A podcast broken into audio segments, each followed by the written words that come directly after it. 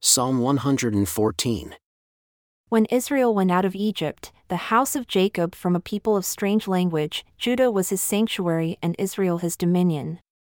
The sea saw it and fled. Jordan was driven back. The mountains skipped like rams and the little hills like lambs.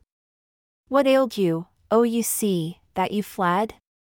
You Jordan, that you were driven back? You mountains, that you skipped like rams, and you little hills like lambs?